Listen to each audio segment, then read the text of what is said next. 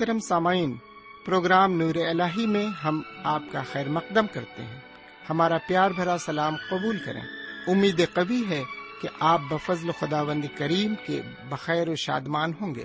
ان دنوں ہم مقدس بائبل کے نئے عہد نامے سے یوہنا کی انجیل کا مطالعہ کر رہے ہیں۔ یوہنا کی انجیل میں یسو کو خداون خدا کے ابدی کلام کی شکل میں پیش کیا گیا ہے۔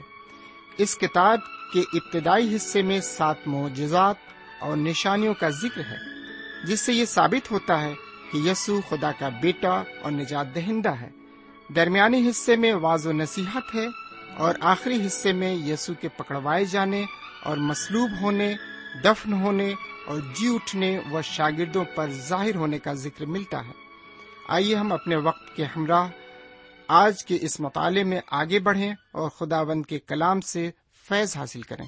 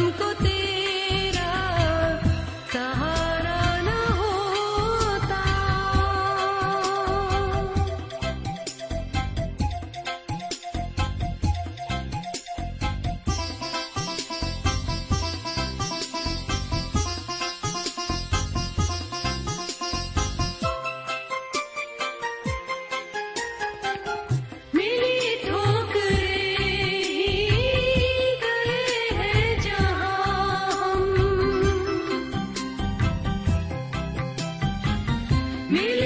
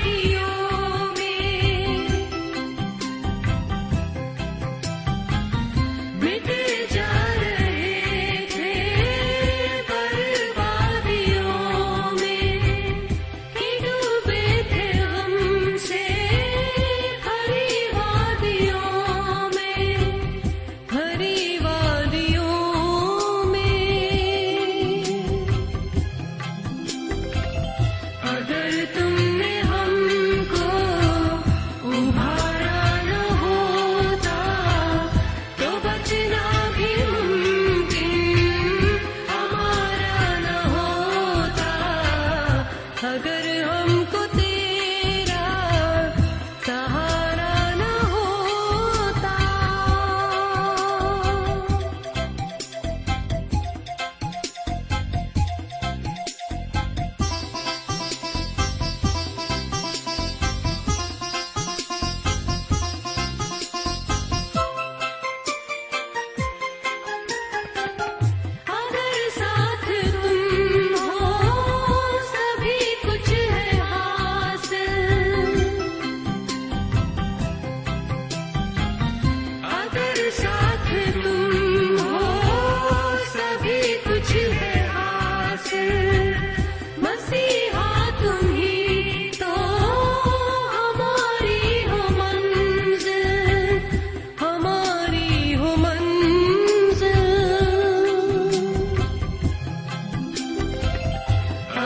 تم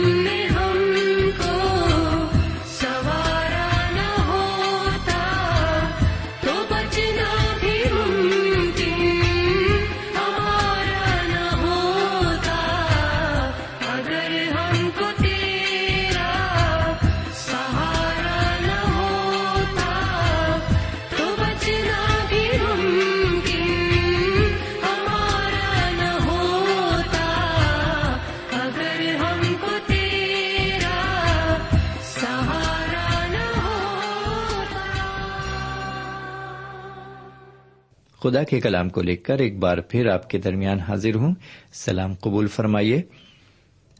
سامعین، ہم خدا و تعالیٰ کے تہ دل سے شکر گزار ہیں کہ اس نے ایک اور دن ہماری زندگی میں جوڑ دیا ہے۔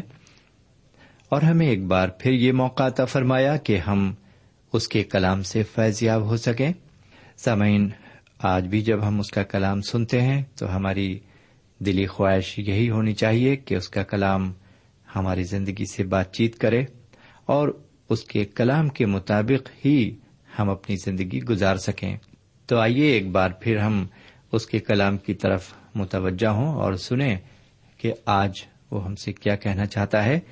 لیکن ایک چھوٹی سی دعا کے بعد ہم دعا مانگے اے ہمارے خدا رب العزت، ہم نے تجھے جانچ کر اور پرکھ کر دیکھ لیا ہے کہ تو ہر حال میں ہمارا وفادار رہا ہے۔ خداون، ہم نے تیرا دامن بھلے ہی چھوڑ دیا، لیکن تو نے ہماری انگلی کو کبھی نہیں چھوڑا۔ ہم جب بھی پریشان اور ہراساں ہوئے، تو نے ہمیں غیبی تسلیتا فرمائی ہے۔ تو نے ہمیں ہر طرح سے سنبھالا ہے۔ ہر طرح سے تو نے ہماری مدد فرمائی ہے۔ اس وقت جبکہ ہمارے کان تیری آواز سننے کے لیے بےتاب ہیں ہمارے کانوں کو اپنی شیریں آواز سے بھر دے۔ اپنے کلام کو ہماری زندگی میں نمودار کر، تاکہ دوسرے بھی ہماری زندگی سے نصیحت لے سکیں۔ ہماری زندگی کو راہ صداقت پر گامزن کر۔ یہ دعا ہم اپنے حضور کریم، جناب سیدنا یسو مسیح کے وسیلے سے مانگتے ہیں۔ آمین۔ سامعین، آج ہم یونا کی انجیل کے پانچویں باپ کی چوبیسویں آیت سے مطالعہ شروع کریں گے۔ چوبیسویں آیت میں اس طرح لکھا ہوا ہے، میں تم سے سچ کہتا ہوں کہ جو میرا کلام سنتا ہے اور میرے بھیجنے والے کا یقین کرتا ہے، ہمیشہ کی زندگی اس کی ہے اور اس پر سزا کا حکم نہیں ہوتا، بلکہ وہ موت سے نکل کر زندگی میں داخل ہو گیا ہے۔ میرے پیارے بھائی بہن اور میرے پیارے بزرگ، اس عبارت میں ہمیشہ کی زندگی ایک ایسا محاورہ استعمال کیا گیا ہے جو غور طلب ہے۔ ہمیشہ کی زندگی اس کی ہے۔ اس عبارت میں ماضی یا مستقبل کا کوئی ذکر نہیں ہے۔ اس عبارت کا اشارہ آج کی طرف ہے، جسے انگریزی میں پرزینٹ ٹینس کہتے ہیں۔ یہ بات بھی یاد رکھنے کی ہے کہ جسے نجات حاصل ہو گئی ہے یا جو نجات یافتہ ہیں، وہ زندگی سے خارج نہیں کیے گئے ہیں۔ اور نہ ہی وہ انصاف کے محتاج ہیں، لیکن وہ موت سے نکل کر زندگی میں داخل ہو چکے ہیں۔ میرے پیارے بھائی بہن اور میرے پیارے بزرگ، یہ ایک عظیم وعدہ ہے جو یہاں پر کیا گیا ہے۔ لیکن کیا آپ جانتے ہیں؟ یہ وعدہ کون کرتا ہے؟ جی ہاں جنہوں نے یہ فرمایا، اے محنت اٹھانے والوں اور بوجھ سے دبے ہوئے لوگوں سب میرے پاس آؤ، میں تم کو آرام دوں گا۔ سمن یہ بہت ہی خوبصورت الفاظ ہیں۔ اور جو ان کو سنتا ہے یعنی جو اس کلام کو سنتا ہے اور اس پر یقین کرتا ہے کہ جس نے اسے بھیجا ہمیشہ کی زندگی اس کی ہے۔ میرے بھائی، جناب سید مسیح نے ہمارے سامنے اپنے تئیں دعووں کو پیش کیا، جو اس کلام کی سنگ بنیاد ہیں۔ پہلا دعوی انیسویں آیت میں کیا گیا ہے کہ سید مسیح الہی قدرت سے معمور ہے دوسرا دعوی اکیسویں آیت میں کہ وہ مردوں کو زندہ کرتے ہیں۔ اور تیسرا دعوی یہ کہ وہ ہم سب کا انصاف کریں گے، جو بائیسویں آیت میں ہے۔ سامن یہ بہت ہی عظیم جملے ہیں اور اب ہم کچھ اور جملوں پر غور کریں گے، جو ہمیں پچیسویں آیت سے لے کر اٹھائیسویں آیت تک ملتے ہیں۔ یہاں پر لکھا ہوا ہے، میں تم سے سچ کہتا ہوں کہ وہ وقت آتا ہے، بلکہ ابھی ہے کہ مردے خدا کے بیٹے کی آواز سنیں گے۔ اور جو سنیں گے وہ جیئیں گے۔ اس سے تعجب نہ کرو، کیونکہ وہ وقت آتا ہے کہ جتنے قبروں میں ہیں، اس کی آواز سن کر نکلیں گے۔ میرے بھائی، ان دونوں آیتوں پر غور کرنے سے یہ پتا لگتا ہے کہ وہ وقت آ رہا ہے۔ لیکن ابھی وہ وقت آیا نہیں ہے۔ ایسا کہنے کا مقصد یہ ہے کہ ہم اس دور اور اس حالات میں زندگی بسر کر رہے ہیں جو ہمیں اس وقت کی سمت کی طرف لے جا رہے ہیں۔ جب مردے خدا کی بیٹے کی آواز سنیں گے اور جو سنیں گے وہ جیئیں گے۔ سامن اگر ہم لازر کے واقع کو یاد کریں تو سیدنا مسیح نے مریم اور مارتھا سے جو لازر کی بہنیں تھیں یہ کہا تھا کہ قیامت اور زندگی تو میں ہوں جو مجھ پر ایمان لاتا ہے، گو وہ مر جائے تو بھی زندہ رہے گا۔ اور جو کوئی زندہ ہے اور مجھ پر ایمان لاتا ہے، وہ ابد تک کبھی نہ مرے گا۔ میرے بھائی، یہاں پر موت سے مراد ہے روحانی موت، جو خدا ون تعالی سے الگ کر دیتی ہے۔ یہاں جسمانی موت سے مراد نہیں ہے۔ جسم تو ایک عارضی قیام گاہ ہے اور ہر شخص کو اسے ایک نہ ایک دن چھوڑنا ہی پڑے گا۔ لیکن وہ بھی وقت آ رہا ہے کہ جو قبروں میں اس کی آواز سنیں گے، وہ جیئیں گے۔ لیکن وہ وقت ابھی بھی ہے۔ یہ وقت ان کے لیے ہے جو روحانی طور سے مردہ ہیں۔ وہ اس کی آواز سنیں گے اور جیئیں گے۔ میرے پیارے بھائی بہن، جناب پولس رسول اپنے خط میں افسیوں کے ایمانداروں کو لکھتے ہیں۔ کہ اس سے قبل کہ وہ سیدنا مسیح پر ایمان لائے اور ایماندار کہلائے، وہ اپنے قصوروں اور گناہوں کے سبب سے مردہ تھے۔ ہر ایک انسان کی روحانی حالت ایسی ہی ہے۔ لکھا ہے، جو میرا کلام سنتا ہے اور میرے بھیجنے والے کا یقین کرتا ہے، ہمیشہ کی زندگی اس کی ہے اور اس پر سزا کا حکم نہیں ہوتا۔ بلکہ وہ موت سے نکل کر زندگی میں داخل ہوتا ہے۔ یہی ہے وہ زندگی جو سیدنا مسیح ہمیں دیتے ہیں۔ یہ وہ وقت ہے جب وہ ہمیں روحانی زندگی دیتے ہیں۔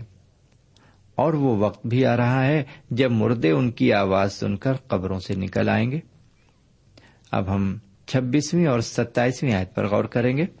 یہاں لکھا ہوا ہے کیونکہ جس طرح باپ اپنے آپ میں زندگی رکھتا ہے، اسی طرح اس نے بیٹے کو بھی یہ بخشا کہ اپنے آپ میں زندگی رکھے، بلکہ اسے عدالت کرنے کا بھی اختیار بخشا۔ اس لیے کہ وہ آدمزاد ہے۔ میرے بھائی، سیدنا مسیح زندگی دیتے ہیں۔ یہی نہیں کہ ان میں زندگی ہے، بلکہ وہ دوسروں کو زندگی دیتے ہیں۔ اس کے علاوہ ان کو عدالت کرنے اور سزا دینے کا بھی اختیار ہے۔ ان کی پہلی آمد گنہگاروں کو نجات دینے کے لیے ہوئی۔ وہ پہلی بار منصف ہو کر نہیں آئے تھے، لیکن وہ اپنی دوسری آمد پر ایک منصف ہو کر آئیں گے۔ اور اس وقت جو لوگ قبروں میں سوئے ہوئے ہوں گے، ان کی آواز سن کر جی اٹھیں گے۔ اب انیسویں آیت ملاحدہ فرمائے لکھا ہوا ہے، جنہوں نے نیکی کی ہے، زندگی کی قیامت کے واسطے، اور جنہوں نے بدی کی ہے، سزا کی قیامت کے واسطے۔ سمن یہاں پر دو قیامت کا ذکر کیا گیا ہے۔ پہلی قیامت زندگی کی قیامت ہے، اور دوسری قیامت سزا کی قیامت ہے۔ اگر ہم مکاشفے کی کتاب کو دیکھیں، تو وہاں پر ان دونوں قیامت کا ذکر خلاصہ طور پر کیا گیا ہے۔ پہلی قیامت کا ذکر مکاشوی کی کتاب اس کے بیسویں باپ کی چوتھی آیت سے لے کر چھٹی آیت تک کیا گیا ہے۔ اور دوسری قیامت کا ذکر اسی کتاب کے بیسویں باپ کی گیارہویں آیت سے لے کر پندرہویں آیت تک کیا گیا ہے۔ پہلی قیامت جو ایماندار ہیں ان کی قیامت ہوگی، یہ ان کی آمد کا پہلا دور ہوگا۔ اس دور کو ہم کلیسیا کے اٹھائے جانے کا دور کہتے ہیں۔ کلیسیا کو کسی بھی وقت اٹھایا جا سکتا ہے۔ اس کا کوئی وقت مقرر نہیں ہے۔ اس قیامت میں جو ایماندار سو گئے ہیں، وہ جلائے جائیں گے۔ یہ پہلی قیامت کا ایک دور ہوگا۔ اس کے بعد تکلیفوں کا زمانہ آئے گا۔ اس وقت بہت سے ایمان لانے والے ستائے جائیں گے اور بہت سے ایماندار شہید ہو جائیں گے۔ ایسے ایماندار اس بڑی مصیبت کے اختتامی دور میں جلائے جائیں گے۔ ان کے ساتھ دور عتیق کے انبیاء اور راست باز لوگ بھی جلائے جائیں گے۔ سمین یہ ہے زندگی کی قیامت۔ اب ہم سزا کی قیامت پر آتے ہیں۔ دوسری قیامت جسے سزا کی قیامت کہا گیا ہے۔ اس میں خدا و تعالی اپنے تخت عدالت پر انصاف کے لیے بیٹھے گا اور ہر زمانے کے لوگ جو ایمان نہیں لائے بلکہ اپنی راست بازی اور اپنے اعمال پر بھروسہ کرتے رہے۔ وہ جلائے جائیں گے اور وہ تخت عدالت کے سامنے پیش کیے جائیں گے تاکہ ان کا انصاف کیا جائے۔ بہرکیف ہم آگے بڑھتے ہیں۔ آگے تیسویں آیت میں ہم دیکھتے ہیں کہ سیدنا مسیح فرماتے ہیں، میں اپنے آپ سے کچھ نہیں کر سکتا۔ میرے بھائی، اس دنیا میں آنے کے بعد وہ محدود ہو گئے۔ انہوں نے آ کر ہماری ساری کمزوریوں کو اپنے اوپر لے لیا۔ یہ سب کچھ انہوں نے خدا کی مرضی کے مطابق کیا۔ سمین آج بھی میرے اور آپ کے اندر وہی پرانی خصلت پائی جاتی ہے۔ آج بھی ہم خدا و تعالی سے بغاوت کرتے ہیں۔ ہم اس خدا واحد کے فرما بردار نہیں ہو سکتے کیونکہ ہم باغی ہیں۔ یہ میری اور آپ کی ہی حالت نہیں ہے۔ یہ حالت آج ہر بشر کی ہے۔ یہی وجہ تھی کہ سیدنا مسیح نے نکودی مجھ سے فرمایا کہ تجھے نئے سرے سے پیدا ہونا ضروری ہے۔ جو جسمانی ہے وہ خدا کو خوش نہیں رکھ سکتے۔ اسی انجیل کے تیسرے باپ کی چھٹی آیت میں اس طرح عبارت مرقوم ہے۔ جو جسم سے پیدا ہوا ہے، وہ جسم ہے، اور جو روح سے پیدا ہوا ہے، وہ روح ہے۔ یونا کی انجیل کے تیسرے باپ کی چھٹی آیت ہے یہ۔ اس لیے میرے بھائی بہن، ہمیں نئے سرے سے روح میں پیدا ہونا ہے، کیونکہ ہماری پرانی خصلت آج بھی احتجاج کا جھنڈا لیے ہوئے بہشت کے پھاٹک پر اس دن سے کھڑی ہوئی ہے، جس دن سے انسان گناہ کے باعث باغ عدن سے باہر نکال دیا گیا۔ اب ہم دیکھیں گے کہ جناب سیدنا مسیح اپنے دعووں کے بارے میں کیا کچھ کہتے ہیں۔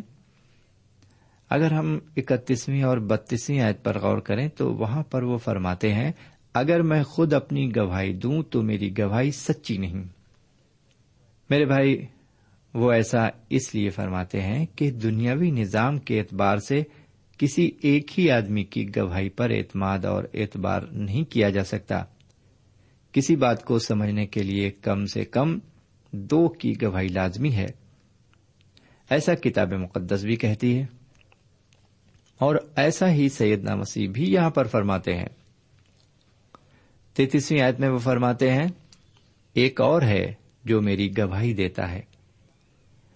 میرے بھائی، یہاں پر جس گواہی کا ذکر انہوں نے کیا ہے، وہ گواہی جناب یوہنا استباقی کی گواہی کو نہ سمجھے سیدنا مسیح کا مقصد انسان کی گواہی سے نہیں ہے۔ اب تینتیسویں اور چوتیسویں آیت کو سنیے۔ تم نے یوہنا کے پاس پیام بھیجا اور اس نے سچائی کی گواہی دی ہے، لیکن میں اپنی نسبت انسان کی گواہی منظور نہیں کرتا۔ تو ابھی میں یہ باتیں اس لیے کہتا ہوں کہ تم نجات پاؤ۔ میرے بھائی، اس عبارت کے ذریعے سیدنا مسیح اس بات کی تصدیق کرتے ہیں کہ ان کی نسبت گواہی دی گئی ہے۔ یہ پہلی گواہی ہے جسے وہ جانتے ہیں، لیکن وہ ایک اور گواہی کا ذکر کرتے ہیں۔ جو انسانی گواہی نہیں ہے۔ اور اس گواہی کو شامل کرنے سے دو گواہیاں ہو جاتی ہیں۔ لیکن وہ ایک بڑی گواہی کا دعوی پیش کرتے ہیں، جو انسانی گواہی سے کہیں زیادہ ماتبر ہے۔ بہرکیف وہ یوہنا بپتسما دینے والی کی گواہی کو اس لیے پیش کرتے ہیں کہ وہ روشنی دکھانے والے تھے۔ سیدنا مسیح نور تھے اور حضرت یوہنا نبی نور کو انسان سے متعارف کرانے والے تھے۔ آئیے اب ذرا پینتیسویں اور چھتیسویں آیت پر غور کریں۔ لکھا ہوا ہے، وہ جلتا اور چمکتا ہوا چراغ تھا اور تم کو کچھ عرصہ اس کی روشنی میں خوش رہنا منظور ہوا۔ لیکن میرے پاس جو گواہی ہے یوہنا کی گواہی سے بڑی ہے۔ کیونکہ جو کام باپ نے مجھے پورے کرنے کو دیے یعنی یہی کام جو میں کرتا ہوں، وہ میرے گواہ ہیں کہ باپ نے مجھے بھیجا ہے۔ میرے پیارے بھائی بہن، جناب سیدنا مسیح کو جو اختیار اور معاوضہ کرنے کی قدرت خدا و تعالیٰ نے بخشی تھی، وہی ان کا تصدیق نامہ تھا۔ بہت سے لوگوں نے اس بات کا اعتراف کیا۔ کہ اگر یہ شخص خدا کی طرف سے نہ ہوتا تو یہ عجیب کام اور معجزے ہرگز نہ دکھاتا۔ بہت سے لوگ ایسا کہتے ہیں کہ جو اختیار اور قدرت سیدنا مسیح کو حاصل تھی، وہ انہیں بھی حاصل ہے۔ ایسے لوگوں کے لیے صرف یہی کہا جا سکتا ہے کہ ایسا کہنا ٹھیک نہیں۔ جو معجزات سیدنا مسیح نے دکھائے، وہ اس بات کی تصدیق کرتے تھے کہ وہ خدا کی طرف سے تھے۔ وہ نور تھے انہوں نے ایک دو نہیں بلکہ سینکڑوں اور ہزاروں بیماروں کو شفا دی۔ انہوں نے شفا دینے کے لیے بھی کوئی اعلان نہیں کیا اور نہ ہی کوئی کیمپین چلایا اور نہ ہی لوگوں سے کہا کہ مہربانی کر کے ایک ایک کر کے میرے پاس آؤ۔ انہوں نے اس کے عوض کسی قسم کا چندہ یا ہدیہ بھی نہیں لیا۔ انہوں نے لوگوں کو تعلیم اور شفا دینے کا کام سڑکوں اور گلیوں اور کوچوں میں جا کر کیا۔ انہوں نے اپنے آپ کو یہودیوں تک ہی محدود نہیں رکھا، بلکہ وہ سب کے مسیحا بنے۔ انہوں نے سب کو شفا بخشی۔ انتالیسویں آیت کی عبارت کو سمجھنے میں اکثر غلطی کی جاتی ہے۔ وہاں پر لکھا ہوا ہے کہ تم کتاب مقدس میں ڈھونڈتے ہو۔ میرے بھائی، یہ ایک دلیل ہے۔ تم کتاب مقدس میں تلاش کرو۔ یہ بیان ہے۔ جو سیدنا مسیح اپنے متعلق پیش کر رہے ہیں۔ وہ فرماتے ہیں کہ تم سوچتے ہو کہ ابدی زندگی کتاب مقدس میں ہے، لیکن وہ یہ نہیں جانتے کہ کتاب مقدس صرف سیدنا مسیح کی تصدیق کرتی ہے۔ میرے پیارے بھائی بہن اور میرے پیارے بزرگ، خدا کو کسی نے نہیں دیکھا اور نہ ہی کسی نے اس کی آواز سنی۔ سیدنا مسیح ان یہودیوں سے فرماتے ہیں کہ وہ خدا ون تعالیٰ جو ان کا بھیجنے والا ہے اور جس نے انہیں یہ اختیار دیا کہ وہ اپنے کام کے ذریعے اپنے آپ کو لوگوں کے سامنے پیش کریں، لیکن پھر بھی لوگوں نے انہیں قبول نہیں کیا۔ بہر کیف، ہم چالیسویں آیت پر نظر ڈالیں۔ لکھا ہوا ہے، پھر بھی تم زندگی پانے کے لیے میرے پاس آنا نہیں چاہتے۔ سامعین سیدہ مسیح کی آمد اس لیے ہوئی کہ خدا و تعالی کی چنی ہوئی قوم کو گناہ سے نجات ملے اور قربانیوں کے ذریعے گناہوں کے ڈھانکنے کا سلسلہ ختم ہو۔ یہ تبھی ممکن ہو سکتا تھا کہ یہودی قوم سیدہ مسیح کو تسلیم کرتی کہ وہ خدا و تعالی کی طرف سے بھیجے گئے تھے۔ بہرکیف، بیالیسویں اور تینتالیسویں آیت کو سنیے۔ لیکن میں تم کو جانتا ہوں کہ تم میں خدا کی محبت نہیں۔ میں اپنے باپ کے نام سے آیا ہوں اور تم مجھے قبول نہیں کرتے۔ اگر کوئی اور اپنے ہی نام سے آئے تو اسے قبول کر لو گے سمین اس عبارت میں جناب سیدنا مسیح یہودی قوم سے فرماتے ہیں کہ وہ جانتے ہیں کہ ان کے اندر خدا کی محبت نہیں۔ انہیں اس عظیم ہستی سے جس نے دنیا کو خل کیا کوئی مطلب نہیں، کیونکہ وہ انہیں قبول نہیں کرتے۔ وہ اس لیے قبول نہیں کرتے کہ خدا نے انہیں بھیجا ہے۔ وہ جانتے ہیں کہ یہ قوم زبان سے تو تعظیم کرتی ہے، لیکن ان کے دل مجھ سے دور ہیں۔ بہرکیف ہم آگے بڑھیں اور چوالیسویں آیت کو دیکھیں۔ تم جو ایک دوسرے سے عزت چاہتے ہو اور وہ عزت جو خدا واحد کی طرف سے ہوتی ہے، نہیں چاہتے۔ کیوں کر ایمان لا سکتے ہو؟ سامن یہ خواہش کہ لوگ عزت کریں اور تعریف کے پل باندھیں۔ یہ ہر زمانے میں انسان کا دستور رہا ہے اور رہے گا۔ آج بھی لوگ اپنا نام اور عزت چاہتے ہیں۔ وہ خدا کی خدمت بھی اسی لیے کرتے ہیں کہ وہ لوگوں میں مقبول ہوں اور لوگ ان کی مذہبی انجمنوں میں عزت کریں۔ پینتالیسویں آیت سے سینتالیسویں آیت تک عبارت پر جب ہم نظر ڈالتے ہیں تو ان آیتوں میں ہم دیکھتے ہیں کہ جناب سیدنا مسیح یہاں پر پرانے عہد نامے کا ذکر کرتے ہیں اور ان یہودیوں کو بتاتے ہیں کہ ان کے بارے میں حضرت موسا نے ذکر کیا ہے توریت میں ان کا ذکر کیا گیا ہے۔ اگر غور سے دیکھا اور سمجھا جائے تو ان کا ذکر صحیفوں کے ورقوں میں بھی ملے گا۔ بہرکیف آگے ہم پڑھتے ہیں، جیسا کہ متی کی انجیل میں لکھا ہوا ہے اور ایک اعلان ہے حضور کریم جناب سیدنا یسوع مسیح کا۔ لکھا ہے، یہ نہ سمجھو کہ میں توریت یا نبیوں کی کتابوں کو منسوخ کرنے آیا ہوں، منسوخ کرنے نہیں، بلکہ انہیں پورا کرنے آیا ہوں۔ میرے پیارے بھائی بہن، جو کام انسان پورا نہیں کر سکتا تھا، اسے حضور کریم نے دنیا میں آ کر پورا کر دیا اور مجھے اور آپ کو گناہوں سے نجات بخش دی۔ سامن اگر ہم یہ سمجھیں کہ توریت اور نبیوں کی کتابوں کی اب کوئی ضرورت نہیں ہے، تو ہم غلطی پر ہیں۔ اور اس شخص کی مانند ہے جو بیٹھا ہوا ایک عمارت کی بنیاد کو کھود رہا تھا۔ اور جب کسی نے اس سے یہ پوچھا کہ ایسا کرنے سے کیا عمارت گر نہ جائے گی، تو اس شخص نے کہا، گر جاتی ہے تو گر جائے، مجھے کیا لینا دینا؟ میں تو اوپر کی منزل پر رہتا ہوں۔ سامعین، اس باب میں ہم نے دو باتیں دیکھی پہلی یہ کہ حضور کریم ایک ایسے شخص کو شفا دیتے ہیں جو اڑتیس سال سے بیمار تھا، اور دوسری بات یہ کہ وہ اپنے دعووں کو پیش کرتے ہیں۔ اب یہیں پر ہم آج کا مطالعہ ختم کرتے ہیں۔ خدا حافظ۔ سامعین، ابھی آپ نے یوہنا کی انجیل سے خدا کے کلام کا مطالعہ کیا۔ ہمیں یقین ہے اس مطالعے سے آپ کو روحانی فیض حاصل ہوا ہوگا۔ ہم چاہتے ہیں کہ اس مطالعے سے متعلق آپ اپنی رائے ہمیں ضرور لکھیں، ہم آپ کے خط کا انتظار کریں گے۔ خدا حافظ۔ ہمارا پتہ ہے، پروگرام نور ال post box number one five seven five Sialkot Pakistan. پتہ ایک بار پھر سن لیں۔ پروگرام نور ال پوسٹ باکس نمبر ایک پانچ سات پانچ سیال کوٹ پاکستان۔ اب آپ ہم سے ٹیلی فون اور ای میل سے بھی رابطہ قائم کر سکتے ہیں۔ ہمارا ٹیلی فون نمبر ہے nine two three four four six four zero four five seven eight نو دو تین چار چار چھ چار صفر چار پانچ سات آٹھ ہمارا ای میل پتا ہے N A E M three nine four nine eight hotmail dot com N A E M three nine four nine eight hotmail dot com ہمارے پروگرام کا وقت اب یہیں اختتام پذیر ہوتا ہے۔ اگلے پروگرام تک کے لیے ہمیں اجازت دیں۔ خدا حافظ۔